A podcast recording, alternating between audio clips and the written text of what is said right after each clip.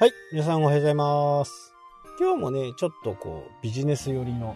話をしようかなと思います。えー皆さんね、誰もが知っているソフトバンクグループなんですけど、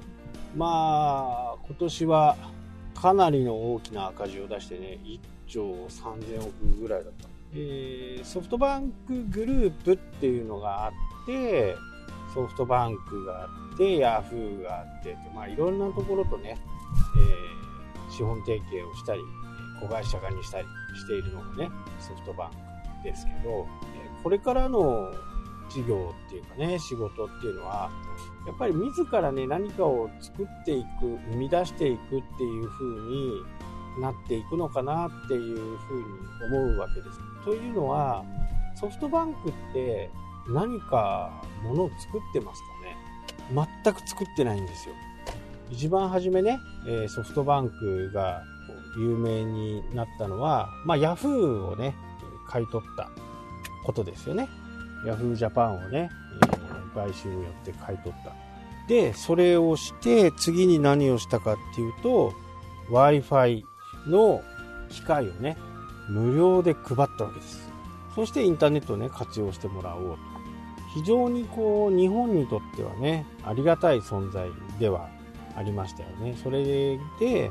安価で、まあその当時でも高かったですけど、今から比べるとね、比較的安く、回線速度も速く、いろんなとこで使わせてもらったのがね、ソフトバンクですよね。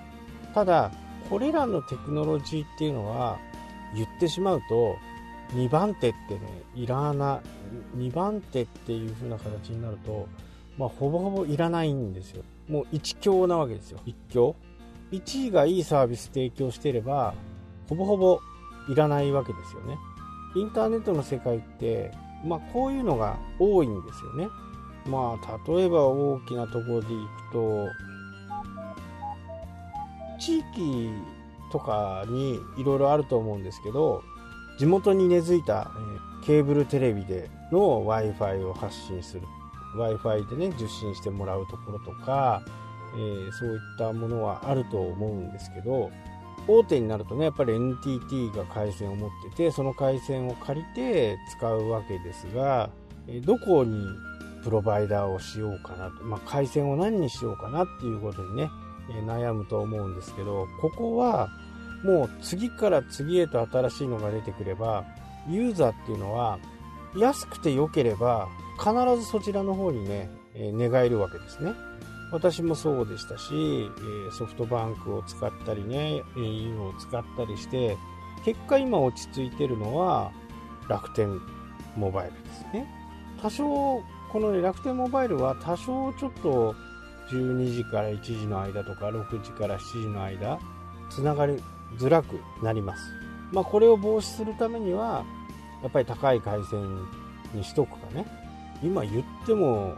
ね、980円の期間がもうそろそろ切れるんで、えー1480円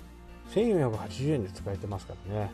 多少遅いのは仕方がないというふうにね、腹をくくれるわけです。1時になったら、まあ戻る、元に戻るんで、その時にね、また少し早くなった回線でインターネットを見るとか、YouTube 見るとか、そんなことは簡単にできる。で、テクノロジーっていうのは、本当にね、一番にならないとダメなんですよ。そして、いつも次の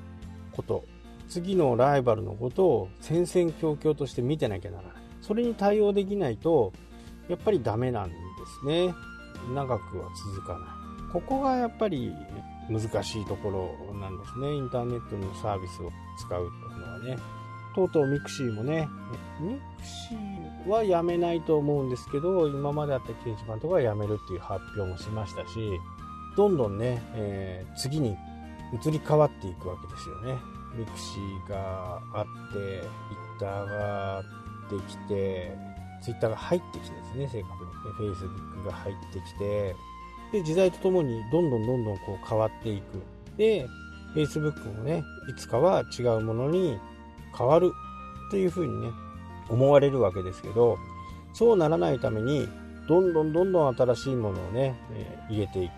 入れてみて、ダメだったものはやめる。まあ、Google なんかは特にそうですよね。いろいろやったけど、ダメだった。ロケーションなんかロケーションのアプリなんかも特にそうだと思うんですけどやってみたけどダメだったからやめようと。でやっぱり強いのはねアップルみたいなところですよね、えー、物を作っていると、まあ、その分お金もいっぱいかかるんでしょうけどで通常は日本のメーカーソニーとかねパソコンも作ってますけど販売まではしないんですね。やっぱりアップルのいいところっていうのはまあ全国にはないですけどね。アップルストアがあってそこに行けば何でもわかるみたいな。そういう環境だからアップルストアに行って今どうなのかよくわからないですけど空いてる時ってありますかね？多分ないと思うんですよね。まあそれだけファンがいる。まあユーザーがいる。昨日もちらっと話しましたけどその最高を求めてるわけじゃないけどそういったサービスとかメンテナンスとかねそういったことがいち早く聞ける。で地方にいれば地方にいたで電話でも教えてくれますしもう私も何度かね札幌にアップルストアがなくなってからアフターサービスの電話をね、して解決したことが何度もありますけどここがね結構重要なんだと僕は思うんですねこれから。ますます。で Google もねそれには気づいてるはずなんで宇宙開発だとかね今だとやっぱり一番ホットなやつは自動運転ですよね、えー、これは YouTube でもね話しましたけどこのシステムをね、えー、牛耳ることができたらまあ2 3 0年は安泰かなっていうぐらいのシステムをね、えー、作ってますし本格的に自動運転になるとねやっぱり一番のところに頼みたいと。で Google はある意味すごく太っ腹なところがあるんでそのシステムだったらこのぐらいのね、えー、課金でいいよみたいな感じになるんではないというふうな予想がつきますよね。宇宙開発もね進めてますしね。いろんなところにね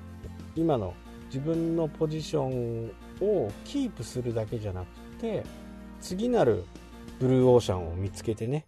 どんどんそこに投資をしていっていう風な形でね投資の仕方に対してもやっぱり見習うべきところはねいっぱいあるのかなというふうに思います。まあ Google は私たちみたいなねウェブのことを教えたりする人たちにとっては Google が右に行けたらもう右なんですよ。左に行けたら左なんですよ。まあ Google is King ですよね。もう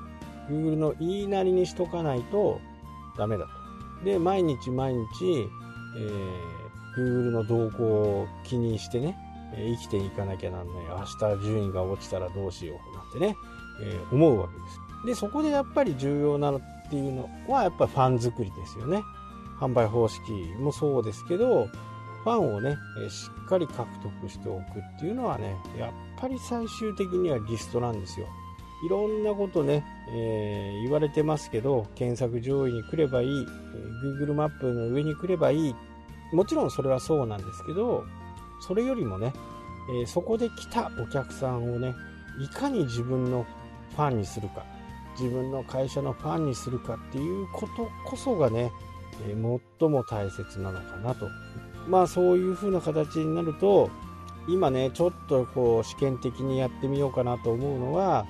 まあ、メールアドレスっていうのはね私は絶対必要だと思ってますし、まあ、それよりもその一段上になった時にはお客さんの住所をね知っておくこと。が今ね重要になっていくのかなというふうにね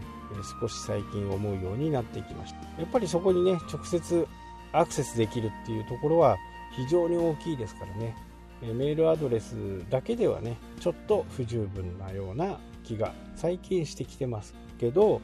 まあメールアドレスがなければねその先には全く進まないんで第一段階としてはメールアドレス。その次は住所、電話番号ですかね。そうすることによって、